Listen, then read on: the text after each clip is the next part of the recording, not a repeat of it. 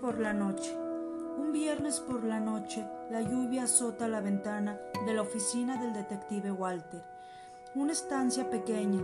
Su escritorio estaba repleto de periódicos y una pequeña libreta de notas. El detective se encontraba sentado en su silla, leyendo el periódico. Estaba pensando en su último caso, cuando de la nada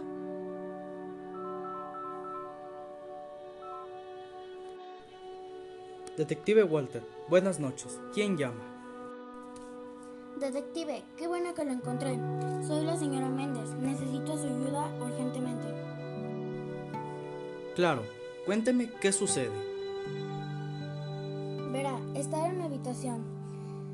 Cuando tocaron a la puerta de la casa, mi marido fue y estaba eh, hablando con él. Escuché que lo llevaba a la cocina. Estuve un rato sin que se escuchara un solo ruido, cuando, cuando de repente escuché dos detonaciones en la cocina. Fui a revisar, estaba su cuerpo en la cocina. Por favor, necesito su ayuda. Lamento mucho su pérdida, le ayudaré inmediatamente. Solo necesito que me diga dónde se encuentra su morada para iniciar mi investigación. Gracias, detective. También está en la escena el policía Carlos, por si necesita más ayuda. Es en la calle Independencia 123. Gracias, voy para allá. Ahora vamos a la casa de los Méndez, donde el detective Walter entra a la morada de los Méndez y se dirige a la cocina. Ahí yace, tirado en el piso, el cuerpo del señor Méndez y a su lado estaba el policía Carlos. Sin duda, una escena fuerte y triste, incluso para los más fuertes.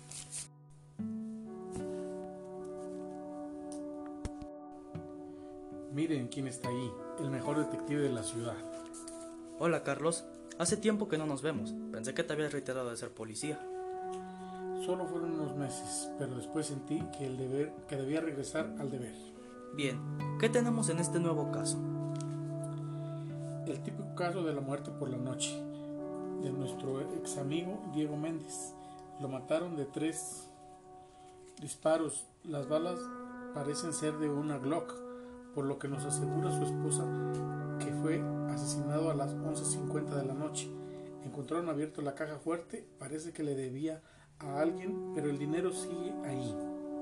Pero qué buen trabajo hacen los forenses hoy en día. Ja, al menos yo descubrí el tipo de balas. Fue fácil. Eres inteligente, mi amigo. Gracias por los datos. Nos vemos luego. Claro, adiós. El detective espera retirarse a su oficina y al siguiente día interrogar a los vecinos, pero de la nada se queda observando a otro policía que estaba por la calle. Sin pensarlo, se le acerca.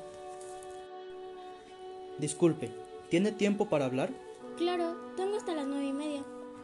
Necesito que me hable del policía Carlos y su corto retiro. Lo que yo sé es que el policía Carlos necesitaba dinero para pagar algunas deudas que tenía. Se retiró de la policía porque sentía que se tardaba pagando y fue a buscar a otros trabajos. Al no encontrar, regresó con nosotros. Eso es todo lo que sé. Interesante. ¿Me permites ver tu arma? Claro, aquí tiene. ¿Qué arma es? Me parece familiar. Es una Glock Detective, el armamento básico de un policía. Ok, tenga. Gracias por su información oficial. De nada. Detective, ¿descubrió algo? Claro que sí, pero temo que tenemos que esperar hasta la noche para atrapar al criminal.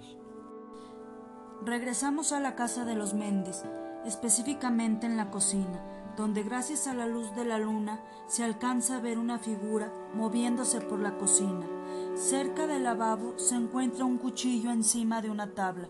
Este es tomado por el ladrón que se dirige al cuarto de la señora Méndez, pero con lo que no contaba era que... Oficial Carlos, queda detenido por el homicidio de Diego Méndez y el intento de asesinato de María. Oficiales, agárrenlo. Imposible. ¿Cómo me descubriste? La noche que me contactó la señora Méndez, estaba leyendo que había rumores de que la policía tenía contactos con la mafia, cuando en realidad solo eras tú.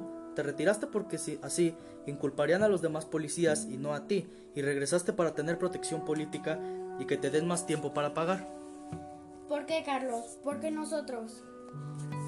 De todas las familias ricas, ustedes eran los que menos protección tenían.